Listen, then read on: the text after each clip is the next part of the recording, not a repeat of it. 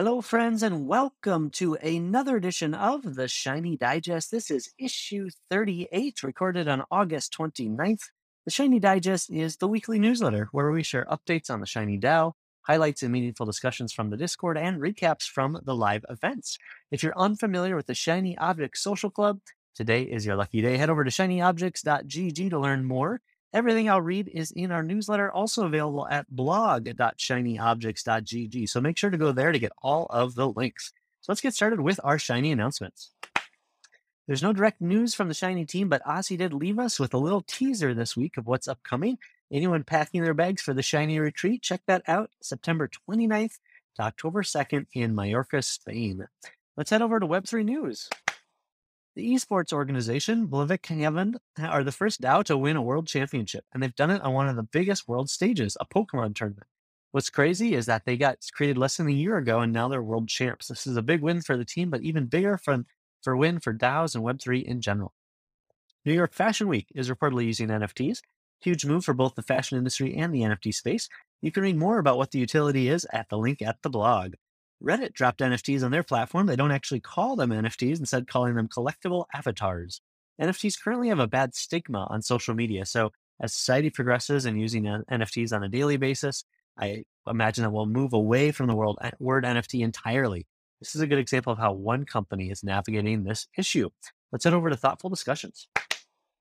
N F T royalties have been a huge topic of discussion among crypto Twitter and N F T Uh, Twitter since PseudoSwap launched their N F T trading tool that effectively allows traders to not pay creator royalties whenever they sell or purchase an N F T.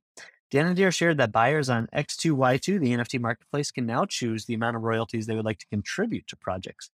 The current sentiment is that most of the C T and N F T Twitter are not against paying royalties, as it's been one of the best advertised features for the use of N F Ts, but the market seems to be on a different wavelength. At C F believes that you should be required to pay creator royalties for small individual artists, but it should be opt-in for bigger N F T collections. Sub believes that royalties will turn more into social uh, convention, very similar to how we use tips for waiters today. What are your thoughts on royalties? Feel free to follow the whole conversation and share your thoughts in our Discord, and the link is at blog dot shiny objects dot g g. Reading and resources. At Tahrab published a research piece on understanding voting fatigue that was commissioned by Lil Maroon's DAO. At Dwayne, the Jock Ronson shared a piece on DAO design, a must-read for any DAO operator. At Local Tour shared an essay on the exploration of internet-native organizations published by Forefront by looking in the past and seeing how those organizations can change into the future. And Mark Zuckerberg went on the Joe Rogan podcast to talk all about Meta and Facebook. Interesting comments by C F saying that Zuck is low-key saying that Meta is becoming more like a DAO as it evolves. Member updates. Here's a weekly roundup of Shiny members, news, and milestones for the week, curated by Local Tourists. Highlights include Chris Madden, who was a guest on the Off the Chain podcast. The Less team, along with Thirdweb, helped launch the New York City uh, or the New York Fashion Week N F T collection. Work in Web three.